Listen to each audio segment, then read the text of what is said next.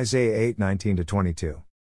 The more of the Bible I read, the more I see people looking for answers in all the wrong places. It's like we never learn.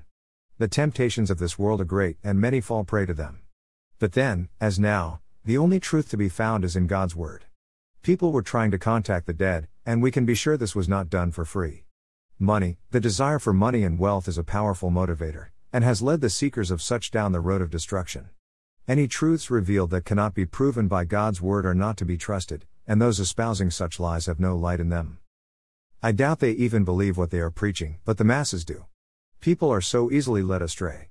To those who preach falsely, and this who follow, God promises a most unpleasant life filled with lack, disappointment and anger. Isaiah knew that God would protect him, and he delivered God's message. The Lord was adamant that Isaiah deliver this particular message, to a particular people at a particular time. God always protects those he calls.